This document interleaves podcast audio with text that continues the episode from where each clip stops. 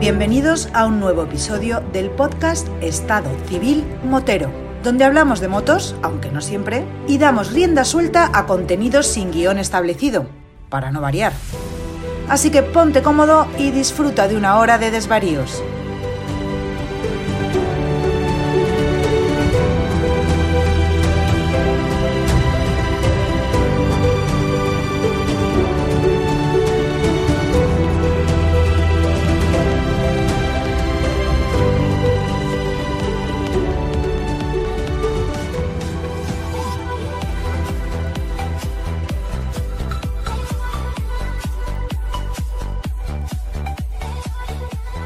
¿Qué pasa, chaval? Hombre, Vampi, ¿dónde anda? Aquí yo, me dejas abandonado, ¿eh? No me lo esperaba de ti, ¿eh? Me has dejado tirado como una colilla.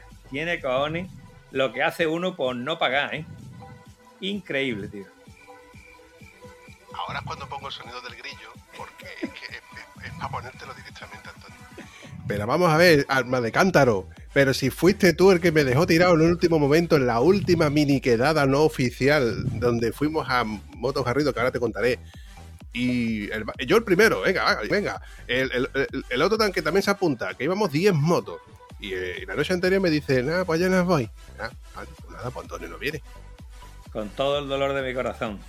Y el segundo también falló con el dolor de su corazón. En fin, hay que fastidiarse. Dios, como él dice, el hombre propone y Dios dispone. Y hay otra frase que dice, si quieres hacer reír a Dios, haz planes, tú haz planes. Que yo me, me escojono con tus planes. Un clásico. Pero bueno, eh, también me habéis dado, sois unos chavales muy cariñosos y me habéis estado refregando el viaje, me han mandado fotos, audio, llamada. Entonces, por una parte decía, qué bonito que se acuerden de uno, y por otra parte decía, serán cabrones. Eso es así, compadre. Eso sigue siendo así. Serán cabrones regodeándose en el dolor del ajeno.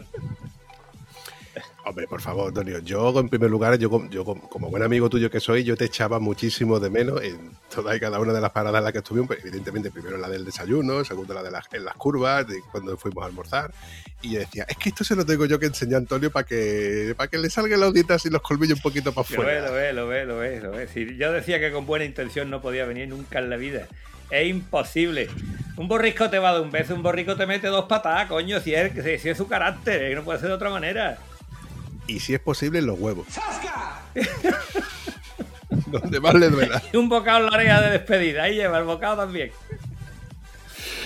Bueno, pues te voy a contar un poco cómo ha sido la, la, la quedada, bueno, perdón, el evento que, que fuimos ayer, que al, al cual tú no pudiste asistir, pero voy a aprovechar la coyuntura y le voy a dar paso a un chico que al cual eh, coincidimos a través de Instagram, donde estuvimos hablando en, en varias ocasiones, y le dije que, que podía unirse, pero bueno, eso nos lo va a contar un poco ahora.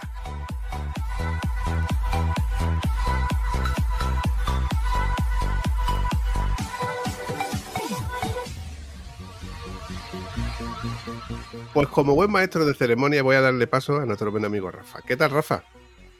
Hola, muy buenas, Vampi. ¿Qué tal, Antonio? Hombre, gusto ver una cara nueva por aquí. Aquí estamos, con más calor que, que hay en tu tierra, con treinta y tres grados aquí en la habitación. Joder, macho. Eh, bueno, para quien no lo sepa, sitúanos en el mapa, ¿dónde te encuentras? Pues exactamente en Carabanchel, Carabanchel Alto, en Madrid. Está en todo el centro del mapa, vamos, que si tiramos una piedra seguro, seguro que te llega. Casi, casi. Bien, una cara nueva, un placer tener una cara nueva. ¿Este tío quién es, tío? No, no sé nada de él. Tú, tú sí lo sabes, tú estás hablando con él, pero yo no. Me presentan los, me presentan los amigos a traición. No los veo venir.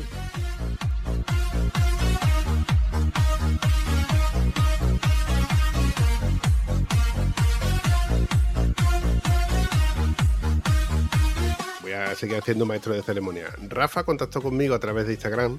Eh, donde estuvimos hablando varias veces de, de, de, de temas de motos y demás, y de algún modo salió la conversación que de, o sea, pasamos del escrito al hablarnos y después hacen videollamadas donde al final terminamos diciendo no hay huevo y me dijo o vale, o no hay huevo.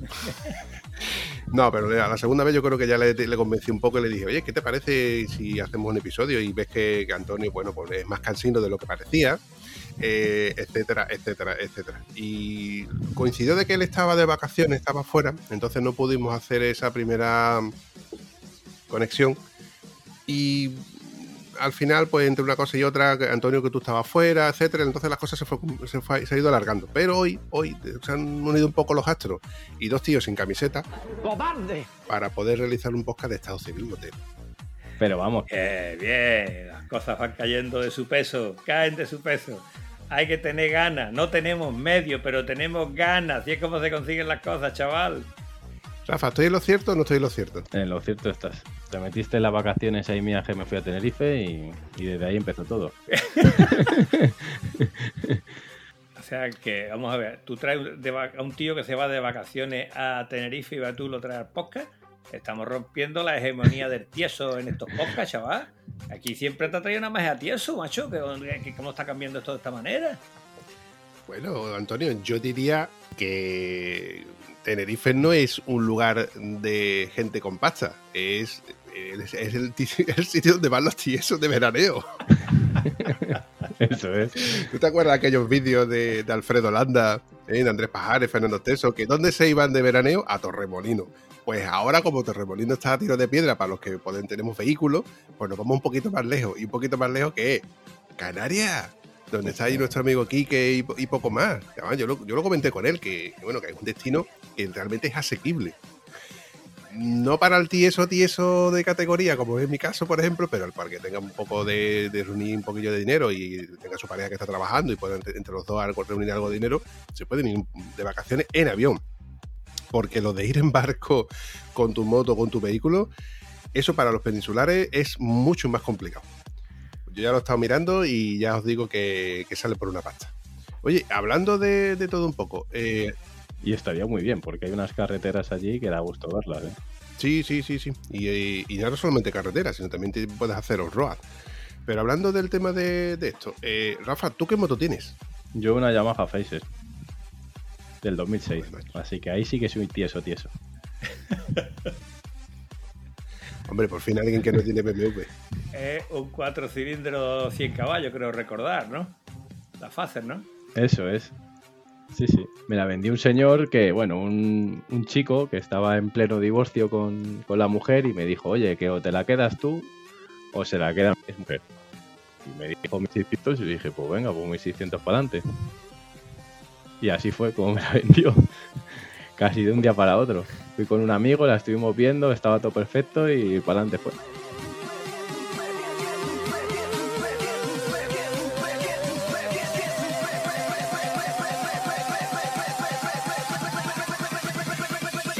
Bueno, Rafa, te, te compras la moto, pero te doy por hecho que ya tú tenías el carnet. De la, antes de comprarte esta, sí, esta moto, ya tenías el carnet, ¿no? Sí, ya tenía el carnet. Bueno, yo en realidad empecé bastante pequeño, porque empecé de chiquitillo con... A mi tío le gustaba mucho, le gustaban mucho las motos, y tenía una Cota cuarenta y nueve, y empecé que tendría seis siete años, y, y me enseñaba él para allá y para acá con la Cota cuarenta y nueve, la Montesa, y empecé ahí un poquito a coger las motos.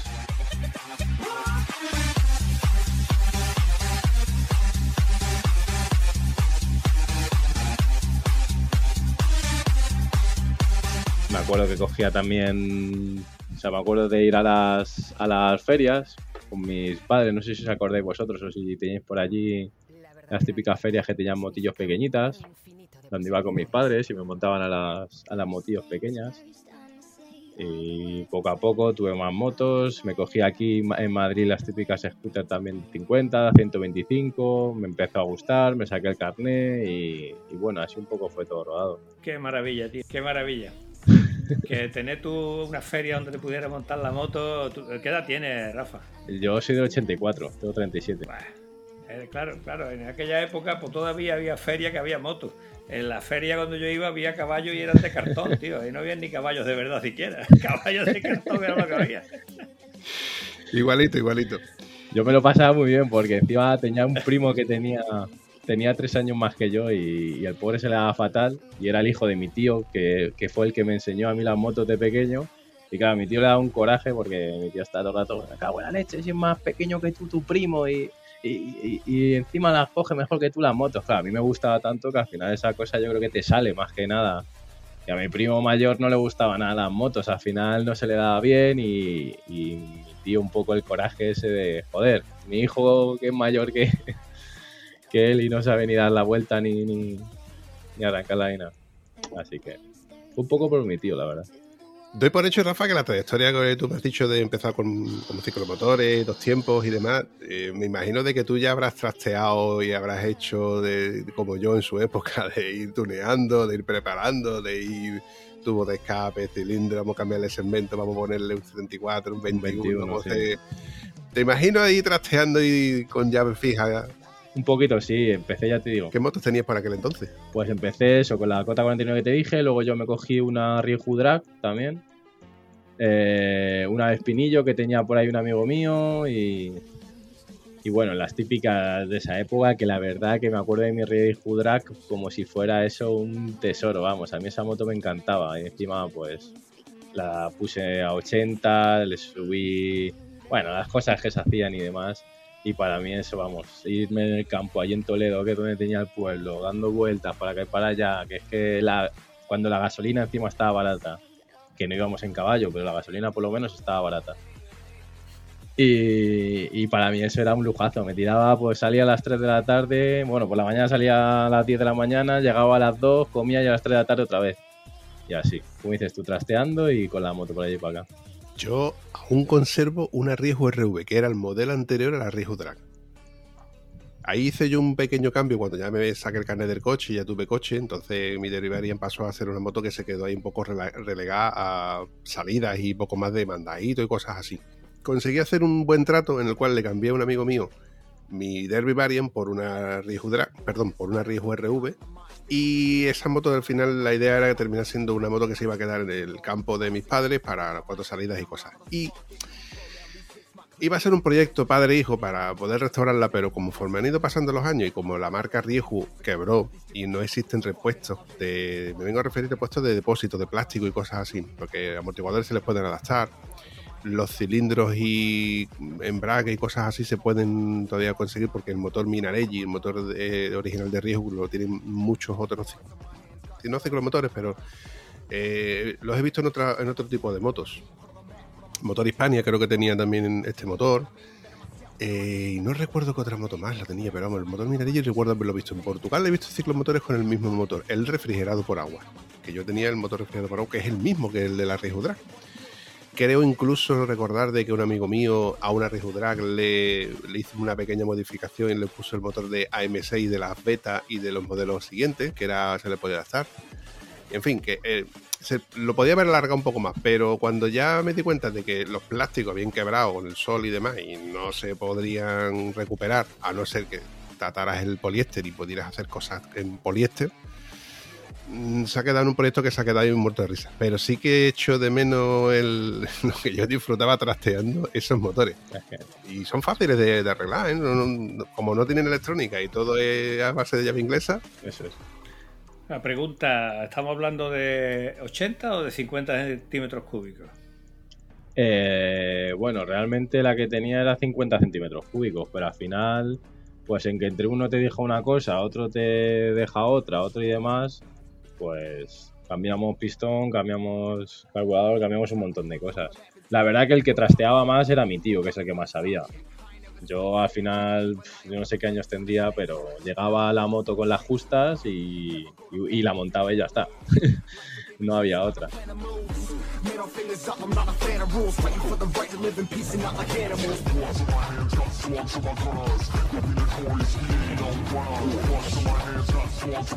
aquel entonces, Antonio, era fácil de trastear una moto. Estaba hablando de que tú tenías una Rieju R V Drag, ¿no? De un ciclomotor de cuatro velocidades con un cuarenta y nueve y un doce y terminabas convirtiéndolo en un cacharro con cuatro marchas, porque seguía teniendo cuatro marchas, pero con un setenta y cuatro que era casi un ochenta y el carburador que tú quisieras.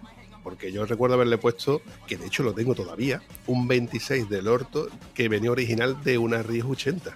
O sea, que fíjate tú, era un cacharro que pesaba menos que la Rieju ochenta y equivalente a motor, se podía decir que tenía el mismo motor. El rendimiento evidentemente no era el mismo. Al final tenías que andar apretando tornillos wow. y cosas porque eso cogía vibraciones y revoluciones por un tubo. Una motosierra. Se hacían muchas barbaridades en aquella época. Yo en la época mía era mucho, muy, muy anterior. Allí la que había era Minicross, era la marca que había, porque la mobilete y algunas sí que se habían sacado con marcha, no tenían mucho éxito. Pero vamos, lo de las pruebas de los carburadores, cambiar el doce original por un dieciocho, el dieciocho por un veinte. Yo me conseguí un carburador de Puch Cobra, ponerle un veintiséis a un motor de cincuenta. Yo no sé si eso servía para algo, no servía para nada. En fin, toca motores, toca esto para tenerlo cada vez más hecho polvo. Y hubo ciertos espabilados que cogían las cincuenta y no la pasaban a ochenta porque se le quedaba corto y la pasaban directamente a ciento veinticinco. No sé de dónde sacaban el cilindro ni de dónde sacaban el pistón. Duraba la moto una o dos carreras, pero aquello, aquello volaba. Ese mini chasis, esa mierda de suspensión, aquello era, era todo potencia y nada chasis. Las chasis, además, era muy característico que en aquella fecha los tíos saltaban, acuérdate, eran dos amortiguadores Vettor, el modelo se llamaba Vettor eh, Palo Duro, eh, que era un cacho de palo lo que llevaba, vamos, que ni era tan duro tampoco, y los chasis se reviraban. Entonces tú, cuando veías que el tío había estado saltando en el circuito, veías que la moto llevaba la rueda delantera un poquito más a la izquierda y la rueda trasera un poquito más a la derecha, y hacían dos trazadas que más o menos se unían. Esto en un circuito con un poquito de arena era divertidísimo, ¿sabes? Para qué lado te ibas a caer, porque no lo sabías, ¿sabes? Una época en la que ni cascos, ni protecciones, ni nada. Vamos, para aquella época yo conseguí hacer un trueque de un casco M T, que la parte delantera del barbuquejo, lo que se supone que te, te protege la boca, ¿no? Eso era movible, eso tú lo podías orientar hacia arriba, hacia abajo, hacia un poquito más para adelante, un poquito más atrás, con cuatro tornillos que traía. Y de la primera hostia, al final, los tornillos que eran de plástico terminaban volando, con lo cual terminaba siendo un casco de, de tipo trail. Perdón, tipo... No, no, jet. no jet, tipo trial. Sí, correcto. Por, por aquello de la visera y demás. La verdad que era chulo, pero que, bueno, que, que en aquella época decías tú, es que la seguridad tampoco era la, la, la de hoy. Hoy te compras un casco que tiene un doble cierre, una cosita y tal, pero que en aquel entonces todo era plástico del malo. Hay que tener en cuenta que en aquella fecha, tú, vamos, en todas aquellas fechas, que no es una ni dos, tú te ponías el casco porque tú mirabas por tu seguridad. Entonces el tema de homologación era una cosa rara. La homologación vino muchísimo más tarde, cuando se pusieron. Eh, te voy a contar una batallita. Yo me compré el pedazo de trescientos sesenta H seis, Eh, cogiendo pollo por todas las granjas de mi pueblo, ¿vale? Así pude pagar la entrada. Después, doscientas doce mil pesetas. A trescientas pesetas que te pagaban el día cogiendo pollo, juntar ese dinero, no cogí nada más de dos pollos, ¿vale? Bueno, pues la batallita fue que en el circuito de motocross era un arenero, y entonces cuando ya terminábamos de correr, pues atravesábamos el arenero sin trazado ninguno, sino de diagonalmente, y nos parábamos a tomarnos un refresquito bajo los eucaliptos que había allí, ¿no? Y mira por dónde, terminamos de hacer la ruta, cojo yo mi pedazo de moto y me veo un tío con su pedazo de Push Minicross, la del depósito cuadrado, la carabela creo que era, ¿vale? Derecho para mí, de frente hacia mí. Me voy un poquito para la derecha y me veo que el tío se viene derecho para mí, para la derecha. Me voy un poquito para la izquierda y me veo que el tío viene derecho para mí, para la izquierda. Me voy otra vez para la derecha, corto gas, empiezo a frenar, frenar, frenar, frenar, paro la moto y hace la rueda delantera suya contra la botella izquierda mía, como si lo estuviera viendo. ¡Bim! Pega el leñazo de frente, salta el tío por encima del manillar y cae con la cabeza directamente en el suelo, tío. Se quedó blanco. Hombre, ten en cuenta que iba equipado, llevaba una gorra de esta de visera, ¿de acuerdo? Que la gorra de visera era toda la protección que llevaba la criatura. Y yo, nos quedamos allí, me bajo de la moto, es la gente que vio el leñazo corriendo para acá, para allá, y lo que estaba era preocupado por el semejante leñazo que se había pegado a esta criatura. Entonces, claro, yo lo que le iba a decir, que yo, ¿qué te ha pasado? ¿Cómo ha sido eso? Tal y cual. Y la primera pregunta que hizo el señor cuando abrió la boca fue, dijo, tú me has visto a mí, tú me has visto a mí, porque él a mí no me había visto en ningún momento. Digo, pero si estoy haciendo otra clase de cosas para no irme derecho para ti, hasta me he parado. Él iba emocionado con la carrera de moto que había visto y le abrió a su pedazo de... que menos mal que andaba poco, porque si llega a andar más, se mata allí la criatura. En fin, todo se solucionó con una horquilla nueva, porque la horquilla suya, lamentablemente, pasó mejor vida, y la horquilla de la H seis, pues ni se enteró de que había pegado el porrazo sobre la botella izquierda. En fin, una batallita que tenía yo en el tintero, no me voy a acordar nunca de ella, hasta que hemos empezado a hablar de aquellas maravillosas motos. Y la ha rememorado como si fuera ayer, vamos. Se grabó, quedó en el disco duro, ¿eh? Ese leñazo de un tío de frente, te queda un poco de shock. Rafa, ¿ibas a decir algo? No, no, solo de la seguridad, como ha dicho la seguridad, yo digo, la seguridad un poquito por el dinero, porque por allí estaba la Guardia Civil mirando que llevaras casco, que no llevaras casco, pero vamos, por lo demás, poca seguridad había en, en esa época. Sí, yo estoy de acuerdo. De hecho, yo, yo no me ponía el casco por la seguridad, yo me ponía el casco realmente por el quitamulta, porque sí, no te fuesen a multar, ¿no? Pues aquí cuando llegó la ley del casco, yo creo recordar que fue, no se recordaría muy bien, fue por noventa y seis, noventa y siete, el año más o menos donde yo tenía coche, creo, ¿no? Que, que tenía, no, no, todavía no tenía yo coche, por lo cual... Puede que fuera el noventa y cinco, noventa y seis cuando llegó la ley del casco, con lo cual era obligatorio usar casco dentro de ciudad.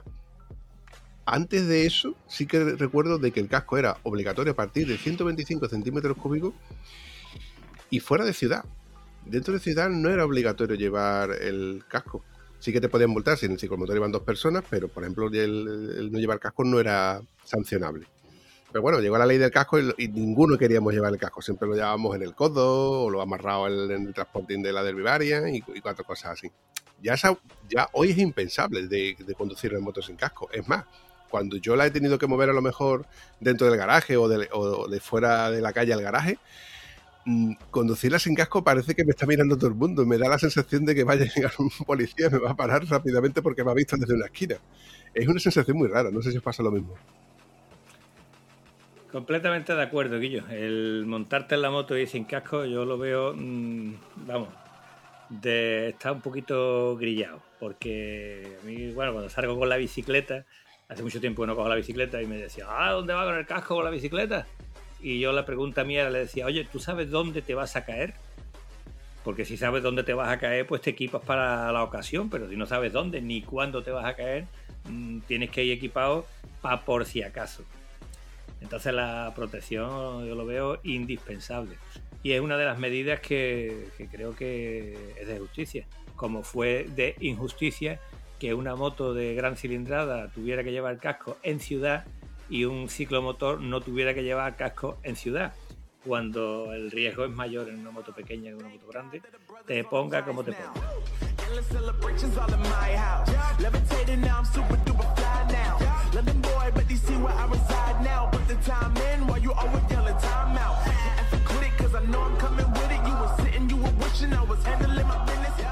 Oye, Rafa, te voy a hacer una preguntita facilita. ¿Cómo llegaste al final al podcast de Estado Civil Motero? ¿Cómo, cómo te enganchó esto de, de los podcasts?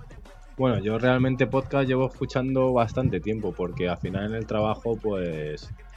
Eh, bueno, empecé un poquito en un trabajo que era un, más cadena de montaje, y yo soy soldador, pero era una cadena de montaje que al final tenía que tapar agujeros. Eso sí que era un auténtico pegachapas, no lo que ahora un poco soy más, que soy un soldador.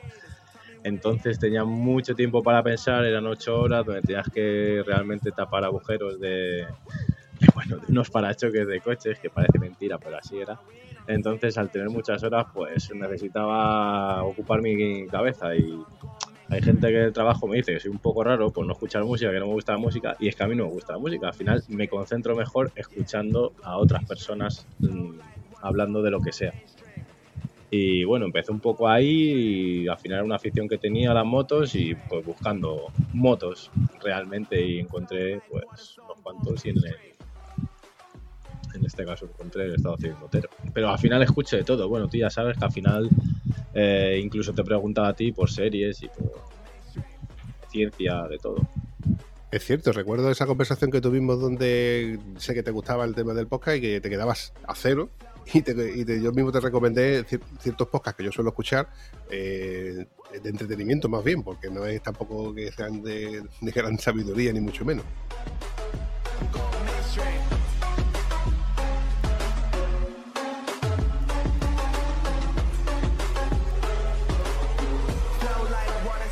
Al final he hecho un montón de menos eso, lo de llevar una moto de motocross, porque ahora estás aquí en la ciudad todo el río de Madrid. Ya empecé con, bueno, ahora porque tengo la Yamaha, pero antes que tenía scooter, madre mía, era, era una ruina. Yo echaba de menos las marchas que no veas.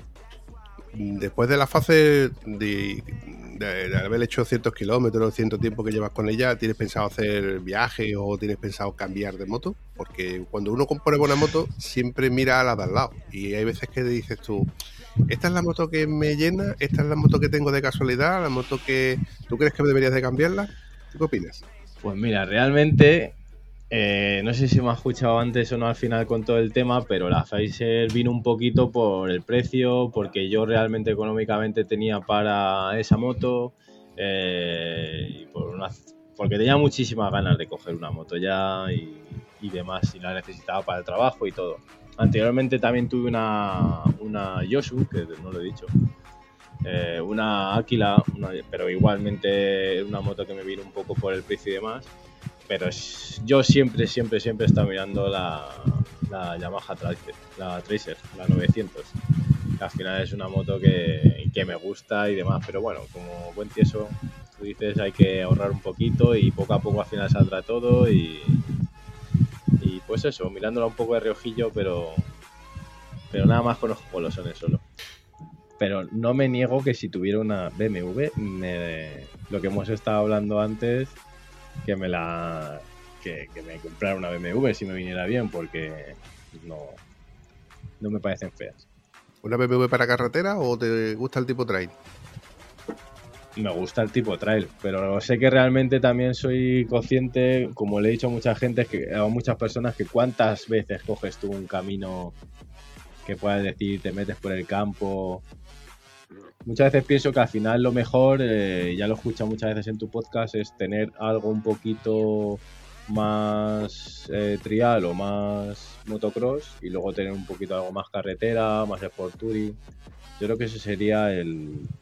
Eh, lo mejor, pero claro, también tienes que tener un espacio y tienes que tener un...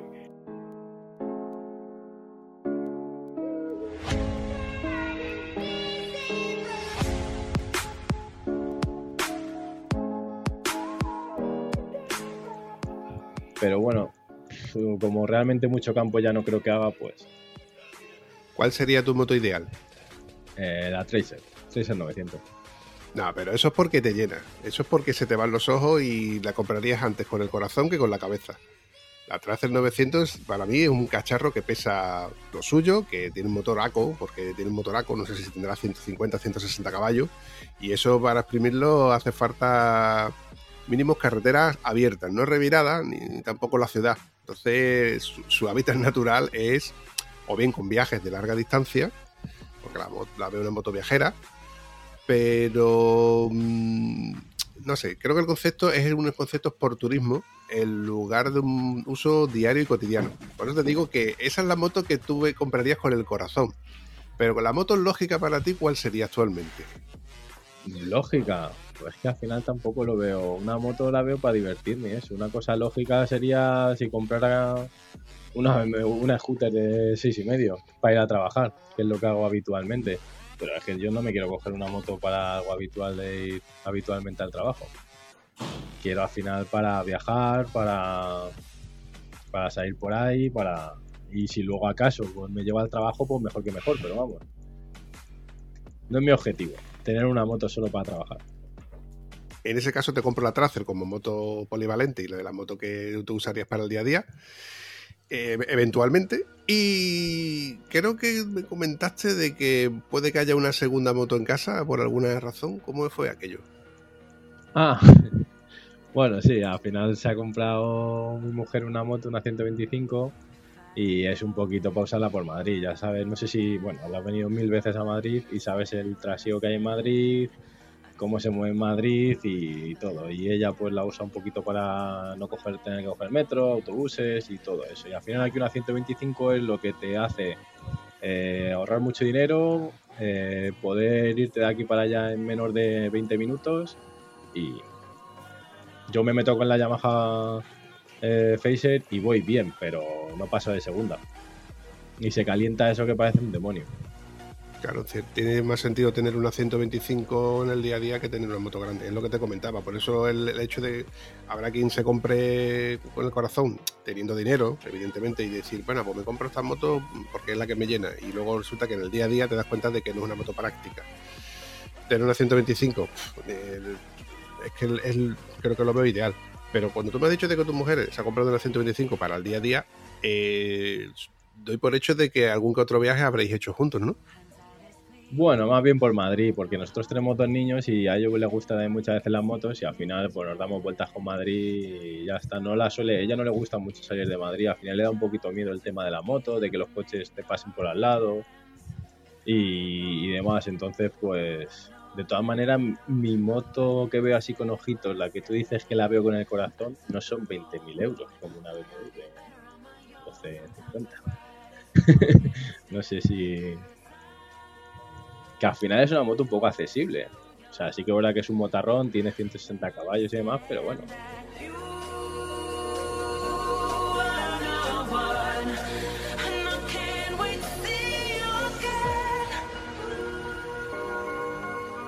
Sí, bueno, eh, buscarías en el mercado de ocasión algo, algo que estuviera accesible. Pero bueno, vamos a suponer que eso todavía está lejano. Eh, yo conozco el caso de... de un chico que hace no mucho se compró una B M W, de hecho se compró una efe ochocientos de los últimos modelos con el Select, con la condición, porque el Select te daba la facilidad, entre comillas, porque no es fácil, aunque nos lo quieran vender como fácil, pero no es fácil. El Select le daba a él la facilidad de que podía comprar una moto, tenerla durante tres años y hacerle menos de treinta mil kilómetros a los tres años, entregarla, quedársela pagando la deuda al final o, por, o entregándola por otra y sacándose otra. Él al final decidió entregarla y perdía el dinero que había invertido, pero tenía que pagar al final la, la, la multa de lo que le quedaba. O sea, se hizo la... Él, él decía que... O él me quería vender a mí la moto, nunca mejor dicho, como que él había tenido un renting y había disfrutado de una moto durante tres años. A lo cual yo le dije, no solamente eso, la moto, has disfrutado la moto, más dos, tres mantenimientos, más un seguro durante dos, tres años, más... toda la equipación que has ido comprando. Evidentemente, no te dejo de reconocer de que ha disfrutado de, de una moto alquilada, porque yo lo veo así, sí, como una moto alquilada. Al fin y al cabo, cualquiera podría llegar a tener o una B M W gorda, o una Yamaha grande, o una Honda super equipada, y cuando quisiese puede deshacerse de ella. Que no es otro sistema, ni más ni menos que, por ejemplo, el de tu, el vendedor anterior de la tuya, que la compró y cuando se divorció, pues la vendió. Eh, no es ni más ni menos que el que la tiene y por necesidad pues lo termina vendiendo. La compras, te gastas lo que tiene, te cueste, pues la equipación lo mismo, la tienes el tiempo que la tengas que tener con sus mantenimientos y sus demás, y cuando te tienes que deshacer de ella, por la razón que sea, te deshaces de ella. Luego están los demás que intentamos de mantenerla mmm, a capa y espada, caiga, caiga el sol por donde caiga, a sabiendas de que es un artículo de lujo y no es barato. Por mucho que queramos que creer de que es un producto que podemos tenerlo y mantenerlo como si fuera algo que no cuesta mucho, no, es un artículo de lujo caro. Y el gusto que da, Vampi, ¿dónde te queda el gusto que da? El que quiere algo, algo le cuesta. ¿Quieres una supermoto? Pues la pagas y listo, no hay más. Eso es así, hombre, por favor. Pero Antonio, tú no hables por... Tú eso no lo puedes opinar, porque tú llevas do, do, do... tú llevas mucho tiempo sin coger motos, así que yo, a este paso, si yo sigo cogiendo motos, al final termino cogiéndote los kilómetros. Yo creo que el rodaje se lo voy a hacer yo antes a la mía que a la tuya. Por tu culpa no voy a terminar el rodaje. Llevo todo el verano sin coger motos y lo que me queda. En fin, ¿qué le vamos a hacer?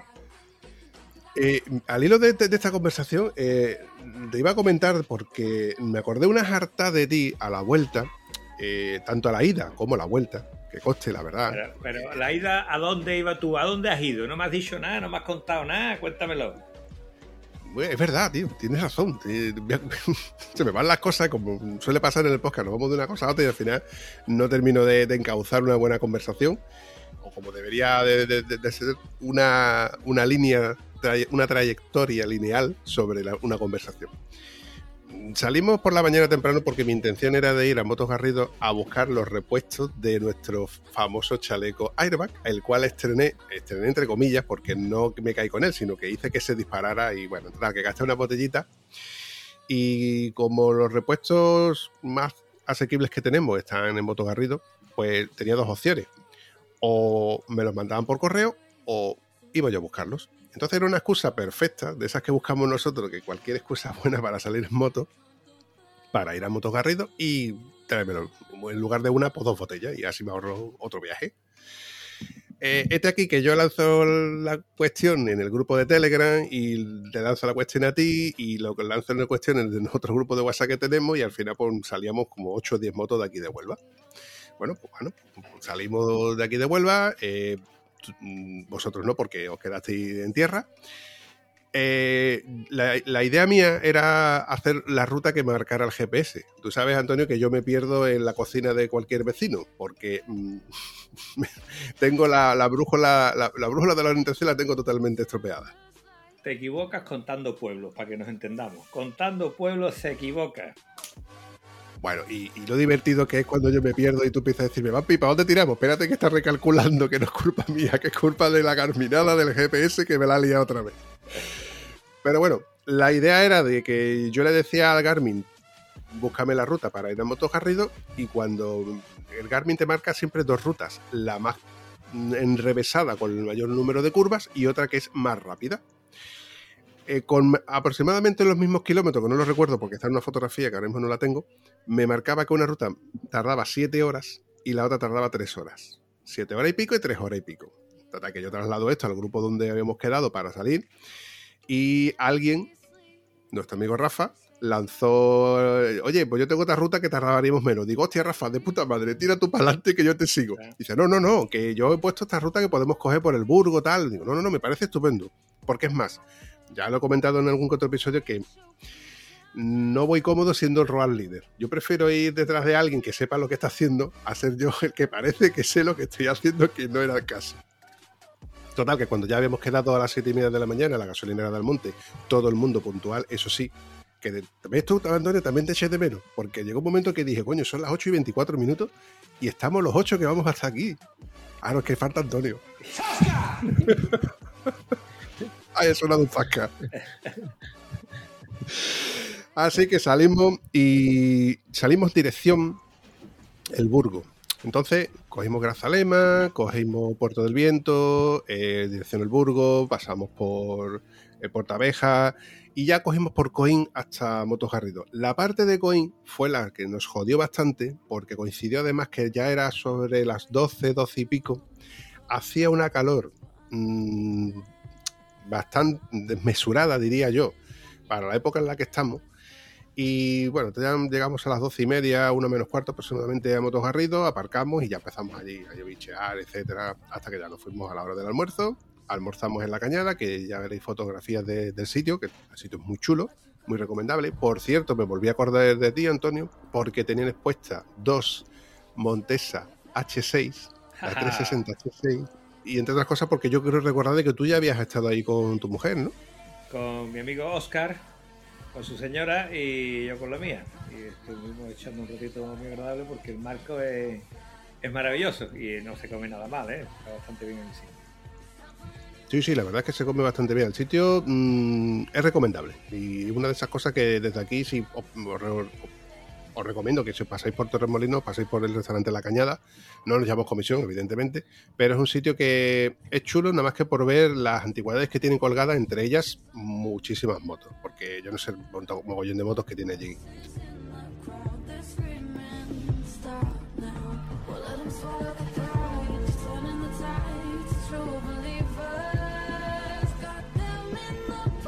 Llega el momento de volvernos y Vinaldi, que venía con nosotros, que fue el que organizó prácticamente el tema del almuerzo y demás, pues eh, accedió a acompañarnos en ciertos recorridos. Joselu comentó de que él quería volver antes de que anocheciera. Yo también tenía pensado de volver antes de que anocheciera. Ya sabes que a mí conducir de noche con curvas son, es una combinación que no me gusta nada. Y por otro lado, el coger autopistas tampoco me gusta, pero cuando es necesario, es necesario. Entonces, eh, habíamos quedado también con Víctor, que Víctor fue el que nos devolvió a una ruta lo más rápido posible, y parte de la ruta eh, la hicimos con, la organizó Vinaldi y la otra la organizaba Víctor. Vinaldi nos llevó por el Caminito del Rey y esa ruta es una pasada, tanto en la moto como en bicicleta como en coche, es una pasada porque tiene un paisaje espectacular. Yo no lo conocía, yo no lo había visto nunca y me quedé prendado, mmm, estaba flipando. Pero ¿qué pasaba? Conforme pasa el, el día, iba haciendo cada vez más calor. Todo esto que te estaba contando, te vengo a referir de que íbamos pasando calor conforme, conforme iba subiendo el día. Eh, una calor que yo decía, en esta época ya, después de haber pasado hace dos semanas un poco más de fresquito, yo ya pensé de que no iba a hacer más calor en el mes de septiembre, pero está haciendo calor. Después de la, de, del Caminito del Rey paramos a tomarnos un café, prácticamente nos despedimos y tiramos para adelante.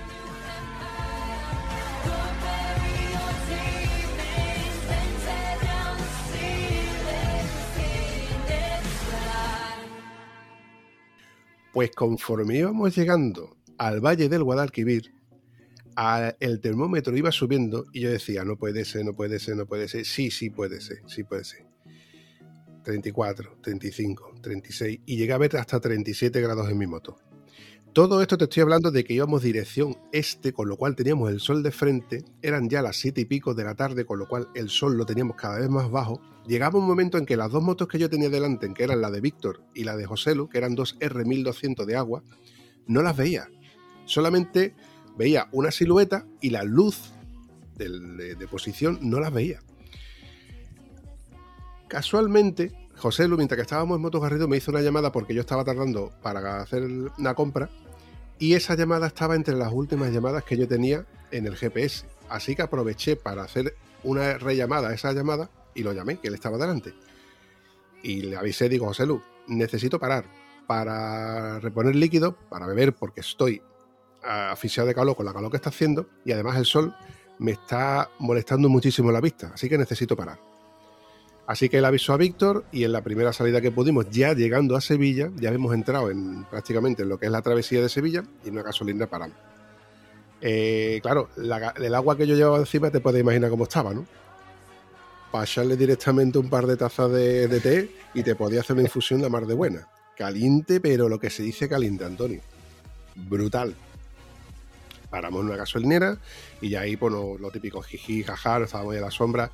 Te hice una videollamada para que tú me vieras y, tío, fue el ratito que estuve ahí descansando, que me, me refresqué un poco la cara, que fui al servicio, que bebí un poco de agua y fue montarnos en la moto y automáticamente el cuerpo se me vino a su sitio. Ya estaba yo mmm, en mi sitio, ya estaba yo... A ver, que ya no lo estaba yo pasando tan mal. Además, el sol se había escondido hasta el punto de que ya entramos por toda la circunvalación de, de Sevilla. Llegamos a salir de Sevilla y todavía el sol se veía al fondo muy lejano, que se tenía claridad, y conforme íbamos pas- iban pasando en los kilómetros, la temperatura iba bajando y tú decías, tú, es que cada vez estoy mejor, me encuentro mejor, ya estoy mmm, refrigerándome, ya estoy pasándolo bien. Eh, a lo que vengo a referirme es que si yo, yo no hubiese dicho de parar los seis siete que íbamos, hubiéramos seguido para antes del tirón. Y pasando calor y pasándolo mal, no merece la pena cuando a lo mejor te paras diez, quince minutos, media hora si hace falta, te refrigeras, eh, descansas un poco y al final el último tramo te lo pegas del tirón y si hace falta el doble.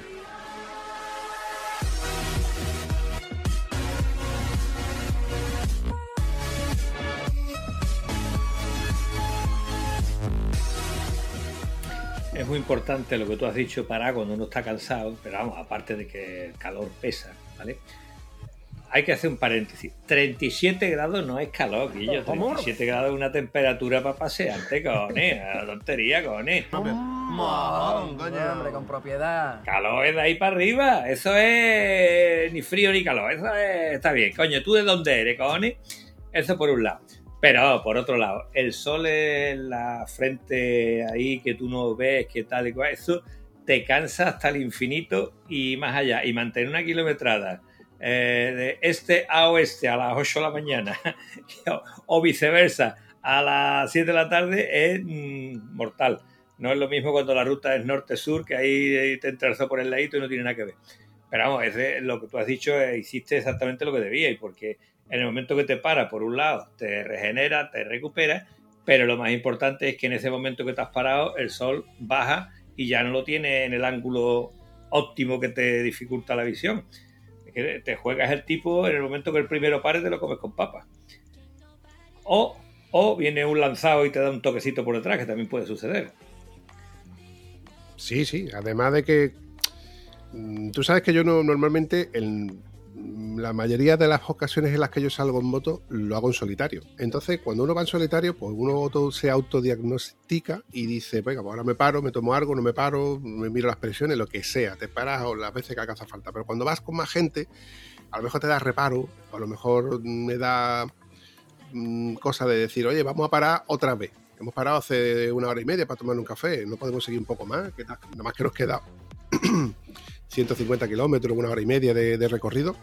Yo que voy conduciendo estoy pendiente de los dos que están delante y las dos o tres que están detrás, porque lo típico, ¿no? Te fijas de las luces de los que vamos detrás, que no se pierda nadie, si uno se ha perdido en una curva a la anterior, lo que sea.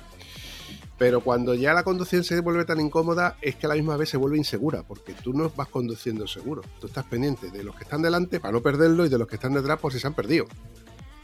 Eh, a esto en una carretera donde tú vas por autopista ciento veinte mmm, es muy, muy incómodo.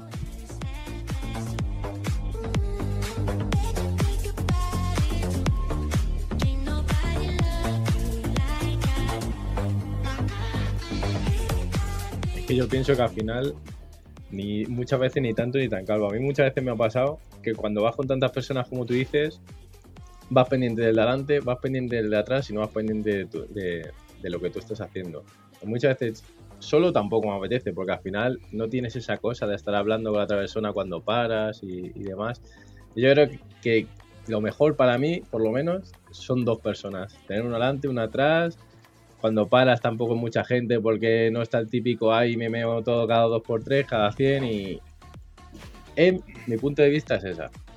Cuando viene mucha gente yo al final digo, bueno, pues te haces ahí un poco el remolón y... Pero para mí tres personas, dos personas es ideal. Eso es así, compadre. Eso sigue siendo así. Bueno, eh, hay quien dice que las cifras mágicas son tres. ¿Vale? Esto lo dice porque pensando en lo peor. Eh, tú te pegas el piñazo, yo me quedo contigo y el Vampi va a recoger a, a buscar ayuda, a buscar lo que sea, ¿vale? Entonces, bueno, la cuestión es adaptarte al grupo. Pero eh, un amigo de nuestro querido Zorro, en una, en una ruta que coincidimos, decía que el primero que esté cansado es el que dice cuándo se para. ¿Vale? Porque esa es la fórmula de que todos vayamos bien, porque si tú sigues para ir al nivel del otro y el otro tiene otro nivel o lo que sea, tú puedes ir agotado y cometer un error, y aquí se trata de no cometer errores, cuanto menos cometamos mejor. Entonces parar cuando el primero se cansa es eh, lógico. También te digo otra cosa, he salido con amigos que se cansan muy pronto. ¡Ay! ¡Ay, que me quedo muerta! Coño, de venir de, de Ronda a, a Sevilla y tenerse que parar por el camino a estirar las piernas, y eso sí, y fumarse un cigarrito porque estaba muy fatigada. Entonces es un tipo de amigo que yo, yo cuando sabes que va a venir, pues ya sabes que va a hacer otro tipo de ruta de la que hace cuando sales con gente que son más cañeras, lógicamente, ¿no? Es que yo creo que, que hay varios tipos de rutas. Eh, los que salen y a, a los treinta kilómetros se hinchan a cerveza o a lo que sea de, de bebida y a fumar, y otros, como a mí me gusta, que puedes parar, te tomas una, co- una Coca-Colita, pero sigues con tu ruta, porque hay gente que se lía ahí. Yo, por ejemplo, alcohol, vamos, si cojo la, la moto, normalmente no lo bebo, el alcohol, pero ya si encima cojo la moto ni se me ocurre, y fumar no fumo, así que imagínate, las paradas para mear. Y quien tenga que parar, que pare. Yo soy el primero que paro. Vamos, yo, por la si alguien se mea, yo me paro. Y si alguien se encuentra mal, yo me paro. Pero eso de pararse cuarenta y cinco minutos tomándose algo, jugándose un cigarro, no. Hay que ver que, como dice, tener amigos con el mismo desorden mental que tú no tiene precio, ¿no? Las rutas gordas que hemos hecho Joselu con Rafa. ¿Tú habías salido una vez con Rafa, querido Vampi? Con Rafa Rubén hemos salido varias veces, lo que no recuerdo cuándo fue la anterior que salimos con Rafa. Eh, recuerdo que hemos estado de barbacoa eh, y el, alguna el... otra ruta más. Vale, pues te digo, cuando Rafa prepara las rutas y prepara a lo mejor una ruta para ir a Plasencia, porque íbamos a dormir aquella noche en Plasencia, y fue el autor de la siguiente ruta, que era de Plasencia hasta, no me acuerdo, hasta Cantabria, ¿vale? Eh, cada ruta de esa eh, casualmente eran doce horas de ruta. ¿Pero qué me estás contando? ¿Vale? La ruta que hicimos en Cantabria eran otras doce horas. Y la vuelta de Cantabria aquí ya era de un tirón, adivina cuántas horas salía. Media jornada. Vale, entonces lo que te quiero decir es que eh, somos gente con el mismo desorden mental. Porque es que lo que echamos de mano es más horas para seguir rodando en moto. Sin embargo, cuando hemos hecho otro tipo de ruta con otros amiguetes, pues lo que quieren es llegar en un bar y ponerse, y si están tomando cuatro, pues se toman seis, y van por la sexta, vamos por la octava, y venga jiji, jaja, y después coger la moto, no sé de qué manera ni en qué estado, para llegar a otro sitio. Bueno, vale, yo te puedo respetar, pero tú comprenderás que yo no salga contigo, ¿vale? Yo quedo contigo en el otro sitio, pero yo no voy a ir pegado a ti, porque significaría trabajar de guardaespaldas en unas condiciones en las que tú no puedes defenderlo. Tú no puedes defender a una persona que puede cometer errores por lo que ha bebido. En una moto no puedes defenderlo de ninguna manera. La única forma de defenderlo es montarlo en el coche y que tú conduzcas. Así sí, ahí varía todo. En fin, eh, te alabo el gusto, querido Rafa. Bienvenido al club de la gente con cabeza, tío, con cabeza.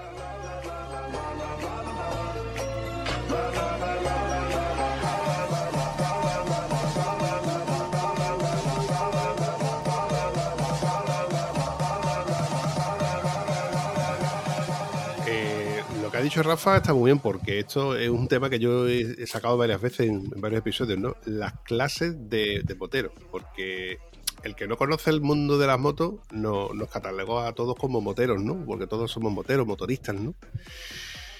Eh, luego está nuestro amigo eh, Antonio Cantizano, que él dice que, que es moterillo, que no se considera motero. ¿Qué? ¿Eso de motero qué es? Eso, eso, de, eso es de modernos, ¿no? no, no eso, soy corredor, pero no soy moterillo. Bueno, tal, a lo que vengo a referirme. Están las clases de moteros. Acabamos de hablar de que la mujer de, de Rafa con su ciento veinticinco es el motero que coge la moto para circular en el día a día y no suele salir fuera de, de la zona metropolitana.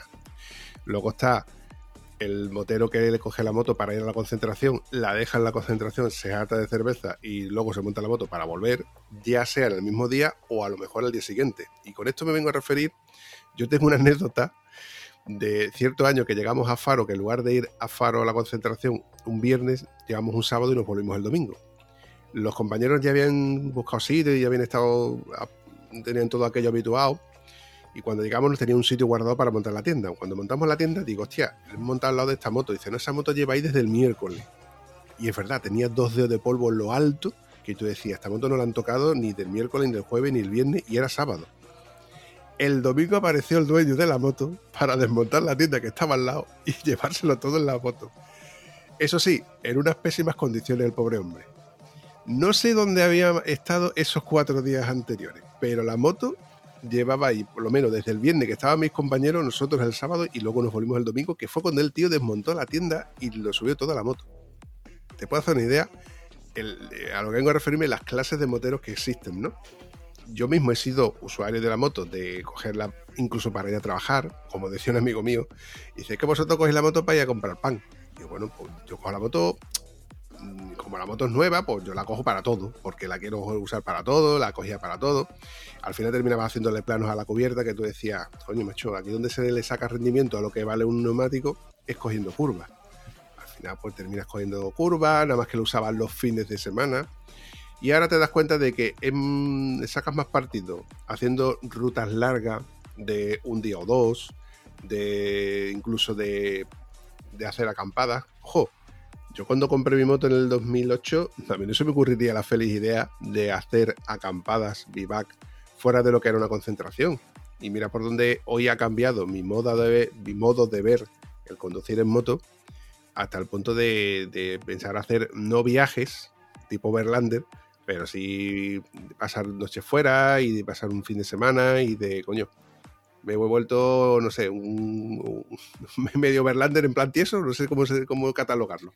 A lo que vengo a referirme es las clases tan extensas de moteros que existimos.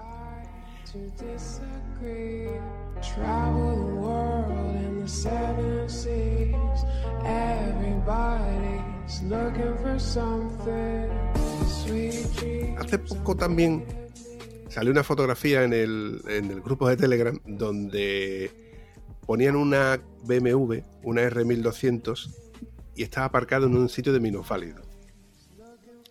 Eh, ahí rápidamente salió la polémica, ¿no? Eh, donde yo comenté de que esta es la típica fotografía donde nos catalogan a nosotros.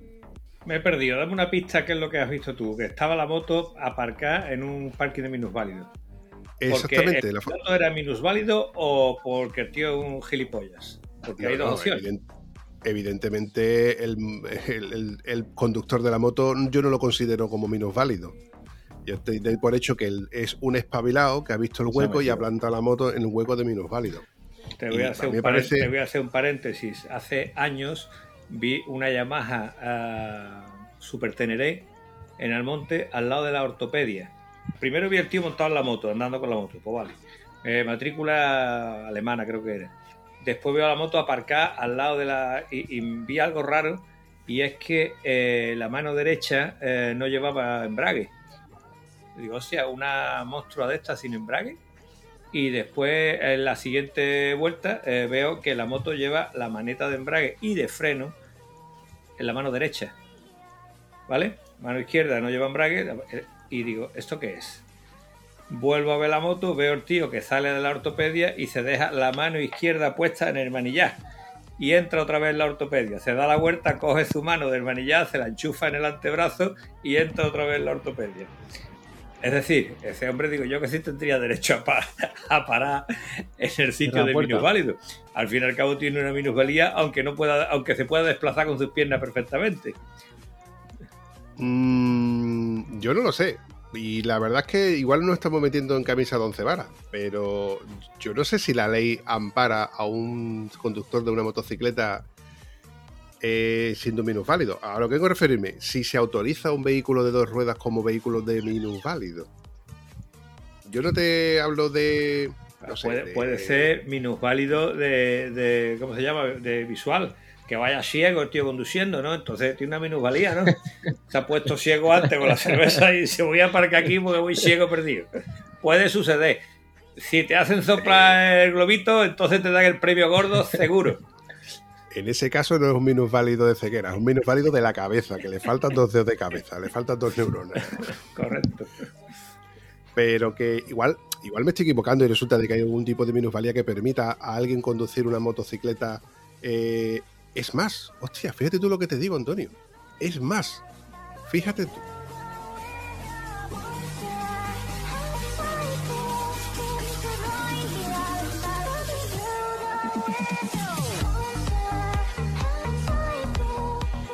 ¿Tú recuerdas eh, esa última ruta que fuimos a Motos Garrido, que precisamente fue cuando yo compré mi chaleco airbag, donde paramos a desayunar en un restaurante que se llama El Cortijo, por la sierra de Grazalema?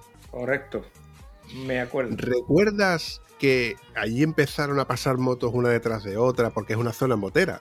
Sí, sí, sí. Hasta el punto de que hasta el propio vendedor de cupones tenía una Z novecientos. Correcto.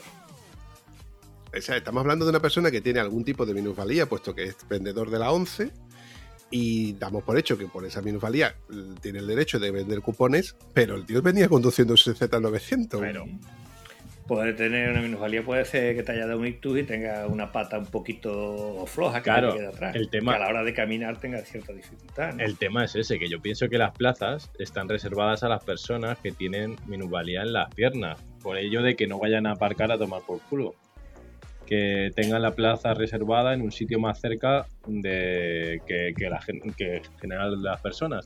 Entonces, en una moto, por lo general, no puedes tener las piernas, o sea, no puedes tener minusvalía en las piernas, ¿no? Se, las tendrías en las manos, en todo caso, como ha dicho Antonio, y eso no te impide el que tú puedas andar o el que puedas aparcar a tomar, ¿no?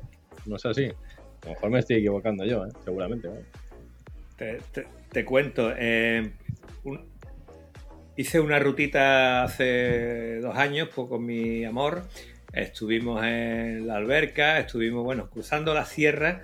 Eh, antes de llegar a la alberca, por unas carreteras de curvas bastante sinuosas, bastante divertidas, paramos a tomarnos algo y paró un, una, eh, venía una pareja de ingleses y otro señor de bastante edad con una Honda, creo que era una siete cincuenta, pero era especialmente baja, una custom pero especialmente baja. Y a la hora de aparcar, el hombre tú lo veías con excesivo cuidado, porque había cierta pendiente allí. Me pongo al lado de él y digo, yo te aguanto la moto. Le agarro la moto y digo, la tengo yo, no te vas a caer. Y para atrás, pero sin fiarse de mí, sin fiarse de nadie. Con una, con una excesiva precaución. Cuando este hombre se bajó de la moto, tiene dos piernas, una a la derecha y otra a la izquierda. Yo dudo mucho que en esas piernas le queden músculos o le queden huesos, porque tú lo veías con las piernas haciendo una especie de arco, o sea que este hombre se ha reventado las piernas, o igual las traía de serie así, ¿no? Pero te digo que las piernas en un estado bastante deplorable con la ropa de moto puesta. Si lo ven bañado seguramente tendría cicatrices, yo qué sé. Entonces eh, sí puedes conducir una moto teniendo una deficiencia de, de piernas, lo que quizás no puedas es empujar la moto luego como se te cale. O con nuestro amigo Juan Ramón, que Juan Ramón se reventó la pierna, la pierna, eh, la pierna, a ver, derecho. Izquierda. No, no, la pierna izquierda no, se reventó la pierna, el pie derecho se lo partió en una caída de un scooter. Y dice, bueno, ¿por qué el derecho o la izquierda? Porque la pierna izquierda no tiene, nada más que se podía haber roto la que tenía. Entonces un tío que tiene la pierna amputada, eh, desde la ingle prácticamente, desde que tenía veintitrés años, el tío se mueve en moto por todos lados, y en un momento sacó el pie del scooter, se fue al suelo y nada, tibia y peroné rota. Afortunadamente sigue cogiendo moto y se recuperó de esta también. Sí, sí, sí, además nos lo contó y hasta el último momento en que desvelamos que el hombre iba sin, solamente con una sola pierna y la tenía rota, ojo, y la tenía rota, que todavía estaba convaleciente, pues... Volviendo al tema de, de, de la plaza de Minusválido, yo creo que El fin, el, lo que hay que dar por hecho es que la plaza de minusválido es para una persona que tiene una minusvalía pero viene en coche. Porque si tú vienes en moto, evidentemente como motero en primer lugar que tú eres, vas a ocupar una plaza de moto. Y por otro, y, y de otro orden de, de factores, esa plaza de minusválido es para los que vienen con, con movilidad reducida hasta el punto de que necesitan esa plaza de minusválido. Ya sea en un parking público, ya sea en un centro comercial... o ya sea en la calle en, en un acceso a un, a un edificio, no sé, del gobierno, por poner un ejemplo. El hecho que nos llamaba a nosotros la atención y era lo que nosotros criticábamos es que dábamos por hecho de que una B M W de, ese, de esa categoría no era de una persona minusválida y la estaba ocupando una moto. Entonces, eh, a lo que venía, lo que yo quiero reivindicar es que ese hombre nos está haciéndonos señalar como que somos moteros y que todos los moteros somos unos... descerebrado, no voy a poner otro ejemplo, pero lo que vengo yo a referirme es que ese hombre a mí no me representa. Está haciendo, está ejerciendo un mal uso de esa plaza de minusválido, de parking, de coche, para usar un, para aparcar su moto. Igual a lo mejor tenía incluso algún motivo. No vamos a poner de que lo estaba haciendo mal del todo. Pero lo cierto es que la fotografía te da a pensar de que está haciendo un mal uso de esa plaza, de esa plaza y al final no nos representa y todo el mundo quedamos mal con esa, con ese mal gesto. Correcto, eh, Vampi, eh, te voy a decir una cosa. Normalmente hay un amigo mío que cuando llevamos un rato aquí con el podcast y estamos lo más a gusto, no, yo tengo que lavar la moto, yo ya he lavado la moto, yo ya no puedo escuchar más tonterías aquí y me deja a mí colgado siempre, ¿sabes? Cuando yo voy a contar algo me deja colgado. Eh, eh, no sé si alguno de nuestros oyentes sabrán a quién me refiero, al tío Saborío ese. Eh, dicho esto, voy a hacerte una pregunta. Oye, Vampi, tú no decías que ibas a hacer unas pegatinas muy chulas y que tal, y que cual, y que no sé qué, y que no sé cuánto. ¿Qué ha quedado eso? En nada, ¿no? Pues mira, resulta de que las pegatinas ya están, eh, como tal. El tema es que como le hemos estado dando vueltas al asunto de, de cómo ponerlas a la venta para quien las quiera, eh, le hemos dado varias vueltas al, al tema y de hecho tuve una reunión, petit comité, eh, con la directiva de, de todo el podcast. Que no somos ni más ni menos que tú, yo y, y Josep, de cómo podíamos poner a la venta el, el tema de las pegatinas para quien las quiera. Eh, después de darle varias vueltas al asunto, hemos creado el concepto de que quien quiera las pegatines que se ponga en contacto a través de Twitter, a través de Facebook, a través de Instagram o a través del medio que se le ocurra, y las pegatinas se van a poner a la venta por un euro cincuenta cada una de las pegatinas, ya sean bien la del logo o la de la frase, o incluso otras que he mandado a hacer que son las propias del logo pero a un tamaño del cincuenta por ciento, porque esta del logo, que mide ocho por diez aproximadamente, es justo grande para un casco pero y justo pequeño para que no abulte demasiado en, en un top case o en una barra de la horquilla o en, o en alguna parte del chasis. Viene a ser más o menos un pelín más grande que una de, de una I T V. Entonces, hay tres tamaños. Quien las quiera, pues le va a costar un euro cincuenta. A ver, si alguien pide, por ejemplo, cuatro, yo le voy a regalar dos pegatinas más. Para que en, en plan tieso, eh, para, para que tampoco le perdamos ni mucho ni, ni poco. Yo siempre pienso en tieso, no sé cómo lo ves.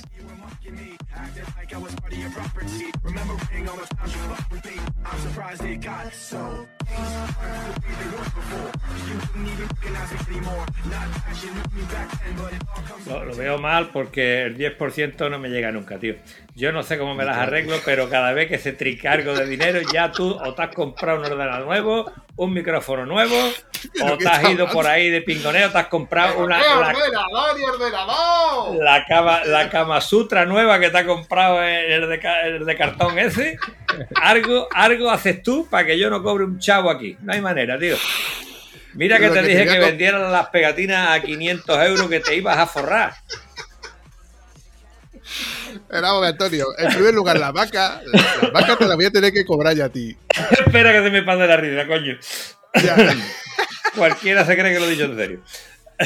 No, ya, no, no ya, como lo dice a mí me lo creo y todo. Lo de la vaca todavía te tengo yo que pasar factura, porque evidentemente si yo me voy a llevar la vaca y la vas a usar tú, eh, ¿dónde está la, la gracia? Te vas a tener que comprar una. Vale, ahí, ahí vale, te pagaré el alquiler de la vaca. Bueno, voy a decir una cosa ya que estamos aquí hablando de las pegatinas. Eso es lo que ha dicho el Vampi, que es el que tiene el grueso de las pegatinas. Pero tengo que decir que yo tengo un puñado de pegatinas y yo no pienso mandársela a nadie por correo. Yo se la llevo en la mano, se la doy en la mano. Así que a lo largo del mes, finales de septiembre, primero de octubre, mmm, daré las pegatinas en mano a quien me las pida. Mmm, ya eso depende de dónde estéis. Es para quedar un poquito antes o un poquito después.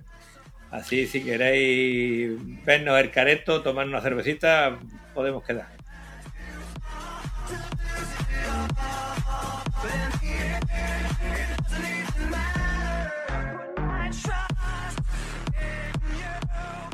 Sí, y de hecho hay ciertos eventos, no, o sea, no eventos como tal, ¿no? Sino que eh, tenemos pendiente, como he comentado en algún otro episodio, de ver, por ejemplo, a, a Mario Montoro ahí en Granada, o cuando vayamos a ver a Óscar, a lo mejor en Málaga, o cuando vayamos a ver, por ejemplo, a Juan Romero en Sevilla, que nos coge más a mano, ¿no?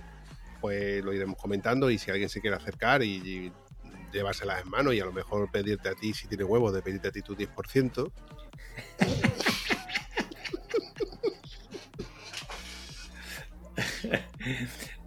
Pues bueno, que aproveche la coyuntura y, y se la lleva calentita, calentita las pegatinas. Bueno, chavales, yo voy a ir recortando este episodio porque creo que nos ha dado para lavar la moto y secarla, para quien quiere, o incluso para el que esté sordando, para que le dé por sordar y bien, bien, bien puestos los, los agujeros, como dice nuestro amigo Rafa, que a partir de ahora se va a llamar el tapaagujero, ¿no? Bueno, yo he de decir que desde aquí ya te digo unas, unas pegatinas, ¿eh?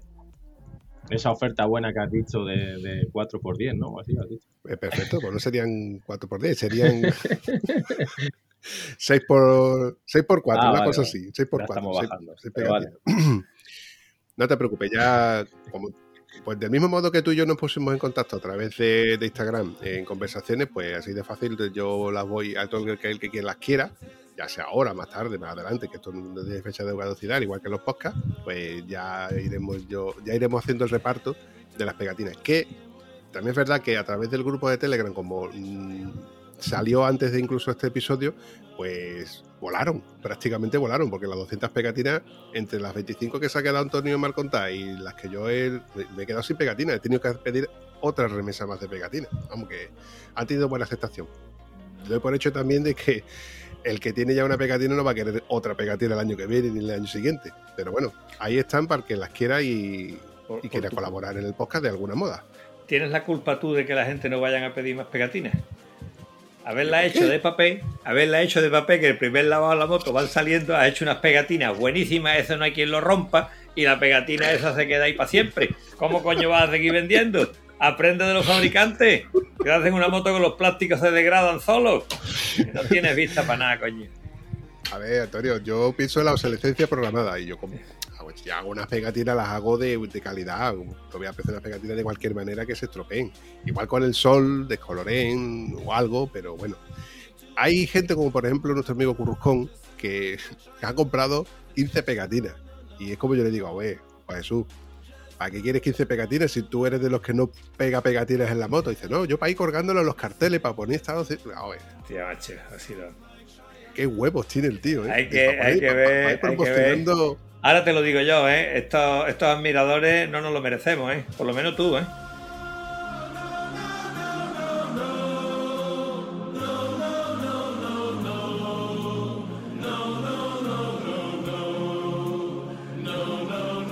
Hombre, yo, la... yo no, yo no. Yo no me, mere... yo no me merezco nada más que el halago de todo y cada uno de los que me escribí y me decís que, que lo hago medianamente bien. Pero sí que es verdad que... me conformo con, con los que me escriben y los que me dicen que, que les gusta y que les motiva y tal, y bueno, hay que también recordar de que esto lo hacemos gratis y que esto nosotros no nos llevamos absolutamente nada. Por lo, por lo mismo que yo le digo, oye, las, las camisetas, las camisetas ahí están y ese es el precio y, y es, es vuestra forma de, no de contribuir, pero sí de llevaros algo que me, me estáis pidiendo. El que las quiera, el que las quiera evidentemente que no las compre, igual que las tazas, el que las quiera que le guste, pues ahí tiene una taza para desayunar y para acordarse de mí. Bueno, de mí y el diez por ciento de Antonio. Y el diez por ciento porque... que me han dicho que ya está casi, casi. Que casi no cobro ¿Sí? tampoco este mes. Vamos, que no te vale. Ah, vale. Que... casi que sí. Uy, ¿por qué poquito? Me cago en la leche. Casi, casi. Pero no ha llegado. Mira, de fondo, de fo- en el fondo estaba escuchando yo tirando con Antonio. No ha hecho falta, no ha hecho falta porque con el casi ha sido suficiente. Bueno, chavales. Ah, pues eso, nada. Casi una experiencia muy buena. Meterme aquí como si me metiera en el podcast. Y, y nada, que ya nos escucharemos. Me lo pasa muy bien, la verdad. Y, y un placer conocer a Antonio de primera mano. Ha sido un poco difícil al final conectarnos, pero bueno, al final no ha sido todo tan... Al final ha salido todo rodado. Y nada, hasta otra. Y ya nos escucharemos y hablaremos. A ver si me meto también en el... En el en el grupo de Telegram y demás y de WhatsApp y podemos estar más al día. Un placer ponerle cara a nuestros oyentes porque claro, cuando yo me espalanta la cara de Rafa digo, yo juraría que este tío no lo conozco yo de nada, y dice, no, no, no te esfuerces porque no nos conocemos, te conozco porque te escucho pero no, no nos conocemos. Ha sido un placer charlar contigo. Te quería hacer un comentario, Vampi, es un, una frase lapidaria. Ahora que grabamos con poquita ropa, eh, hay una frase que leí en un sitio y dice, no existe forma heterosexual de correr cuando te persiguen unas cuantas avispas. ¿Vale? Ahí te lo dejo. A ver cómo corres tú haciéndote el macho. Venga. Bueno, chavales, yo por mi parte deciros que, que bueno, que también me lo he pasado muy bien. Evidentemente mis ojos no se lo han pasado igual de bien porque ver como dos, los dos que tengo yo delante mía llevan la misma camiseta no mola, no mola. Pero yo espero al menos que pase la calor pronto y volvamos a grabar en camis, con camiseta, como mandan los cánones españoles, y que volvamos a crear otro episodio donde pueda decir esa famosa frase de qué bien me la ha pasado. Oh, qué maravilla, qué maravilla. Un abrazo, chavales. Un abrazo. Hasta la próxima, amigos. Chao. Si te ha gustado el episodio, no dudes ni olvides comentarlo en cualquiera de las plataformas donde puedes encontrar el podcast. Nos hace mucha ilusión y nos ayuda a seguir creando contenido. Bueno, a mí no, que soy una voz, al Vampi.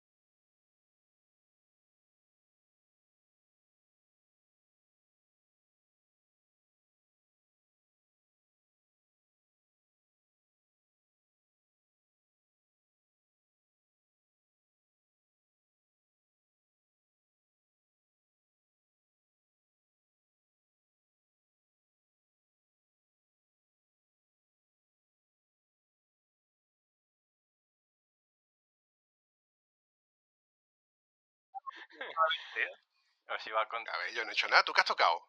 No, no, que va, nada, tío. He tenido que volver a ponerme otra vez. Asómate a ver si... el teléfono está en silencio. O sea. Asómate a ver si estás pisando el cable. El coño de tu prima me pisa el cable. No, y va y mira. Turbo gay.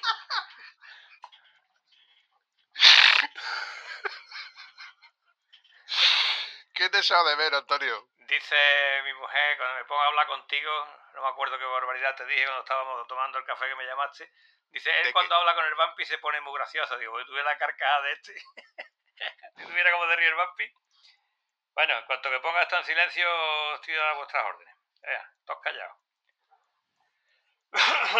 El mío ya está en modo no molestar para que no salte la llamada. Uy, el mío no sé dónde está. No, vale.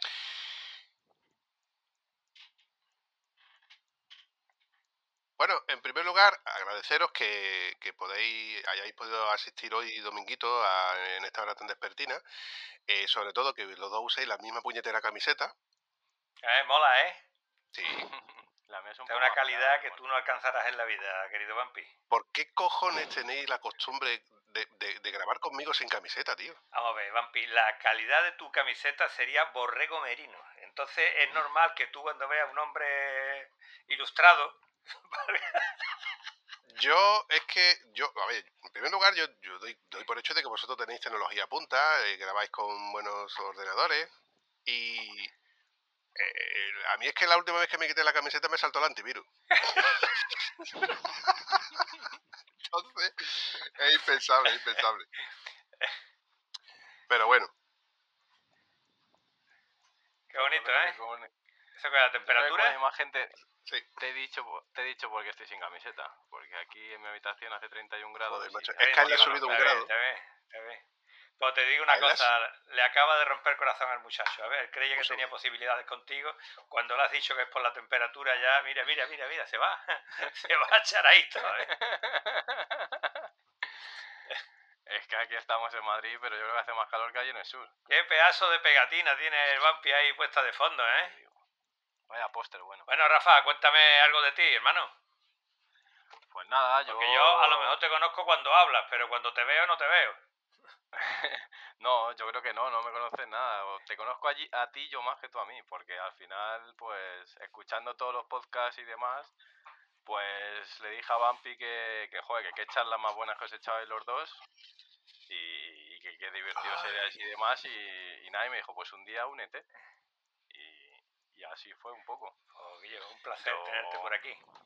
Eh, perdona que os interrumpa. ¿De verdad yo te dije únete o te dije no hay huevo? O eso, no hay huevo. Yo quiero es recordar que, que, que fue un... ¿A que no hay huevo? A que no hay huevo de venirte con nosotros. Y más o menos bueno, así. Realidad, pero bueno, eso no nos va a contar ahora. A, a unirte con Antonio, pero bueno. No quiero hacer más sangre. Bueno, una, una pregunta. ¿Nosotros empiezas tú con él? ¿Empiezo yo contigo? ¿Cómo se hace esto, Vampi? Porque yo siempre le propongo cómo se puede hacer y él después lo hace como le sale de los cojones, ¿sabes? Porque él es muy suyo. Entonces, claro, para no perder el hilo, que no ha salido mal, al fin y al cabo lo que le dan los huevos Vampi, pues va a seguir como quiera él. Pues, realmente no es que me salga de los huevos, es que, es, es que nunca me acuerdo cómo se hace, porque empezamos a hablar de una cosa y otra y terminamos hablando de, de otra vale. cosa a otra. ¿Os vale? Perfecto. Perfecto. Bueno, pues como... Antonio. Diga. No son tonterías, ¿eh? Vamos. ¿Por qué dices que son tonterías mías? Porque tú haces el gestito con la mano y después empiezas a grabar cuando te salen los cojones. ¿Qué más te da hacer esto? ¿Cómo no hacerlo? Podcaster. Es que, que se te está es que subiendo has... el noventa por ciento a la cabeza, chaval. Ay, señor, dame paciencia. Es que ni aún así, ni aún así. ¿Ya no te acuerdas tú del principio cuando estabas así con él y decía, Antonio, que se me cuenta, coño, que, me, que tienes el móvil mirando a las nubes? ¿Te parece Garrido? Pero entonces era cuando uno no tenía un ordenador y un micrófono de señor. Ahora ya hemos pasado además, la categoría de tieso. Además de un micrófono de categoría, ¿eh? De ese categoría, ¿vale? Tiene, de categoría. Es lo único que he cobrado tiene... desde que me junto con este. Ese micrófono es prestado y tiene... Ay, lo ves, lo ves, lo único que cobraba en calidad de préstamo. Bueno, ese micrófono al final de año puede que lo, lo rifemos. Hostia, pues vale. Vale, o sea, ya está. Yo quiere. hablaré a partir de entonces con señales de humo, no te preocupes, ya se nos ocurrirá bueno, algo. Los rifemos no, porque rifar es, es, es a cambio de, es un regalo realmente. Uy, ¿qué ha pasado aquí, tío? Ha, ha cambiado la vista. La configuración. Rafa, ¿estás? ¿O no? ¿Tú has tocado algo, Rafa? No, es Rafa el que ha desaparecido. Está offline, yes. ahora, ahora aparecerá. Por menos mal que no le he dado al cinco cuatro tres dos uno, ahora aparecerá. ¿Vale? Venga, ataca ahí. Vámonos. Una cosa, son las ocho hasta las nueve, ¿vale? Ok. nueve noventa y cinco. Pues muy bien. Sin premio ni nada. Por el culo. Yo no puedo, Antonio, no puedo. ¡Toma, premio acordado! El caballero ha sido premiado. ¡Premio al caballero! No puedo contigo, es que no puedo contigo, tío, de verdad. Vale. Que, que deja de reírte ya, coño. Ah, no, que puedo cortarlo. Esto no puedo, no puedo cortar, que no me acuerdo, tío. No me acordaba de que puedo cortarlo. Venga, ahora eso que juegas tú con los dedos y empiezas a rajar. Venga. Vale. La magia, la magia. Empieza por ahí nada más. Empieza por el dos solo, que acaba antes. Eh, voy, a la, la present... voy a dar paso a nuestro buen amigo. Fuera. No, pero esta parte no la pongo. Con música y todo. No, que luego yo edito. ¿A quién le va a dar paso, querido Vampi?